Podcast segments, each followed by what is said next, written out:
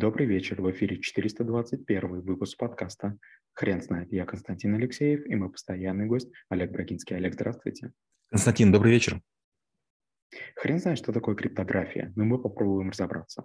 Олег, расскажите, пожалуйста, это как-то связано с криптовалютами? Ну, конечно же, да и, конечно же, нет. Во-первых, криптография, она началась очень давно. Она началась еще во времена каменных табличек, папирусов, а, шелковых свитков и узелковых языков. И криптовалюты, они просто нагло на себя забрали эту функцию. В криптовалютах как раз а, криптография практически не используется. Криптография – это был способ сделать так, чтобы перехваченное сообщение не было прочитано врагами. Есть криптография, есть кодирование. Вот сейчас в ходе спецоперации, которая, к сожалению, продолжается между Россией и Украиной, а, используют, допустим, россияне тувинцев, и они, разговаривая в открытом эфире, получается, кодируют своим родным языком слова и наверное, там другой стороне нелегко расшифровывать. Но это кодирование. Вместо, допустим, там танка мы говорим огурец, вместо самолета мы говорим, не знаю, там помидор. А вот криптография – это когда мы используем такое математическое преобразование, которое значительно усложняет прочтение. И вот, допустим, одни из первых вариантов – это были различные сдвиги. Например, мы брали какое-то слово «мама» и какое-то число, допустим, число π, 3,14. Букву «м» сдвигаем вправо или влево на 3, а букву «а» на 1, букву «м» на 4 и так далее. Получается такой циклический сдвиг. И если вы увидите такое сообщение, с большой вероятностью, если вы не разбираетесь в криптографии, вы не сможете его прочитать. Есть масса методов, которые позволяют определить а, класс криптографии для того, чтобы потом приступить уже к подбору кода или шифра, который, или ключа, который позволит а, вскрыть сообщение. Олег, вы не могли бы, пожалуйста, поделиться об истории а, этой дисциплины и какие темы и направления входят в нее? А, есть такая книга, называется «От криптография от папируса до компьютера». Это, пожалуй, такая микробиблия по этой теме. Возможно, есть и лучшие книги, но в свое время мне очень понравилось. И там рассказывается масса вещей. Например, такая простая история, что рабу брили голову, там выбивали некую татуировку, потом у раба волосы зарастали, его отправляли в некое путешествие, а, по, по, по приезду его брили, и получается такая одноразовая посылка. Безусловно, глубинная почта. Да, было время, когда быстрее голубей ничего не было, и вот эти маленькие значит, эм, свиточки привязывались к их лапкам и использовались различные таблицы. Таблицы обычно были с поворотом, то есть были некие буквы, были некие трафареты, и вот трафарет имел четыре положения, и вот был некий код-шифр. Например, опять же, если взять а, те шифровки, которые Юлиан Семенов использовал в 17 мгновениях весны, на самом деле их очень легко вскрыть, и мы на уроках э, на третьем курсе э, с математиками это делали с большим удовольствием. Хотя мне, конечно, было грустно, но поколение, следующее за мной, уже не знало, кто такой Штирлиц. Олег, вы не могли бы, пожалуйста, рассказать, а куда движется сейчас криптография и вообще насколько хорошо она развивается? В какой-то момент времени стало очевидно, что у криптографии будет несколько направлений. Первое направление – параллелизм, использование максимального количества потоков, процессоров и так далее. И второе – это использование специальных средств передачи данных типа там квантовых. А, сегодня много есть систем, сред, в первую очередь мой любимый Elcomsoft – Алекса Каталова, который позволяет использовать графические карты или там процессоры с большим количеством ядер или много компьютеров для того, чтобы э, взламывать разные пароли. Называется продукт, кажется, Distributed Password Recovery. Э, он дорого, кстати, очень стоит.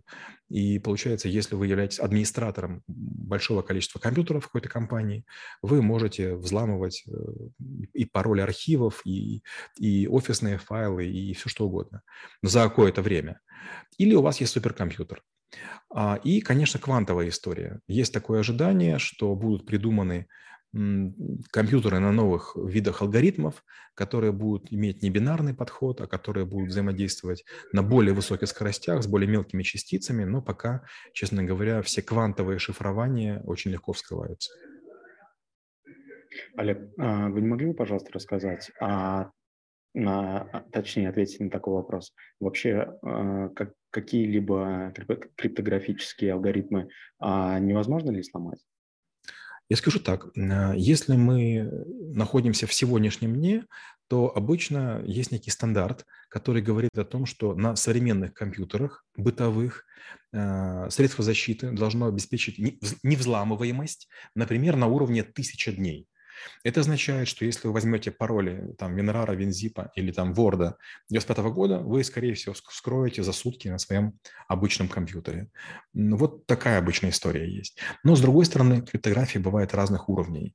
А, допустим, длина ключа 1024 бита – это уже такое шифрование государственное, то есть страны Э, внутри себя или своим послам пересылают сообщение вот с таким ключом. Считается, что пока его вскрыть невозможно.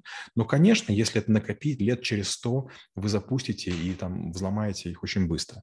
Я хорошо помню, как у меня была э, коллекция вирусов, наверное, штук, наверное, 500. И вот когда были дискеты трехдюймовые, да, вот как бы на одной дискете было 500 вирусов. И вот лечение этой дискеты занимало часы.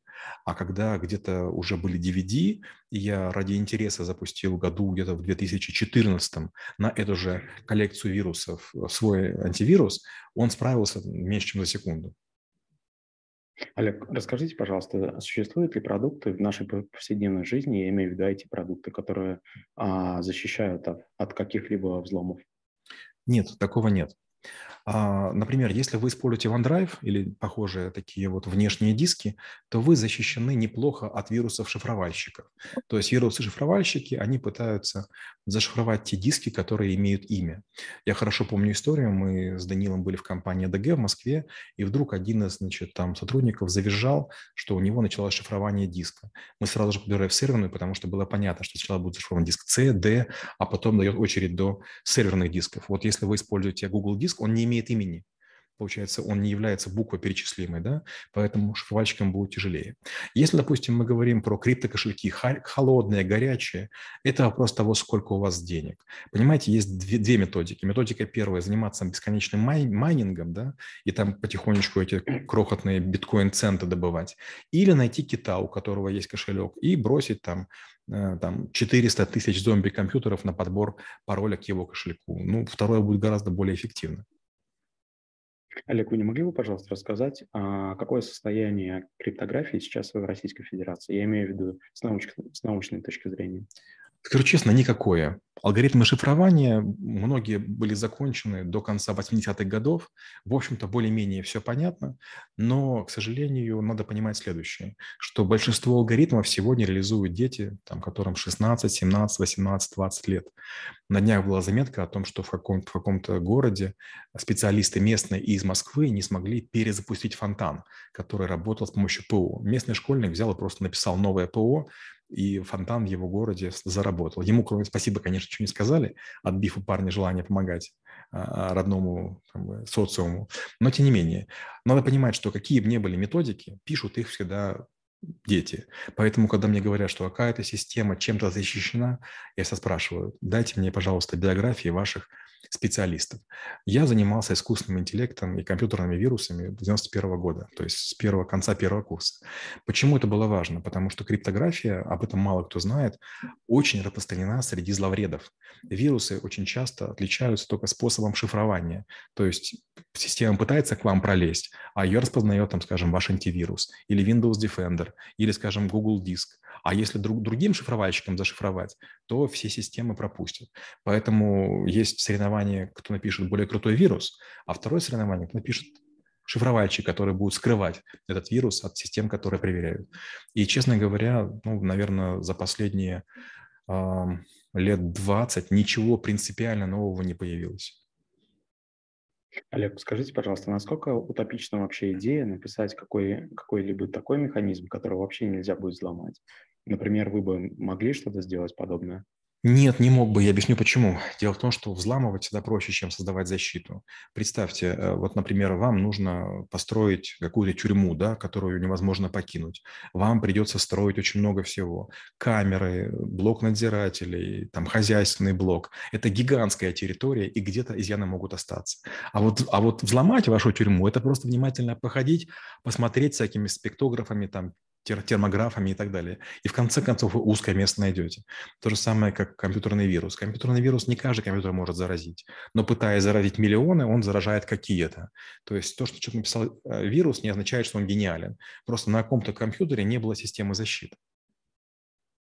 Олег, спасибо. Теперь на вопрос, что такое криптография, будет трудно ответить. Хрен знает.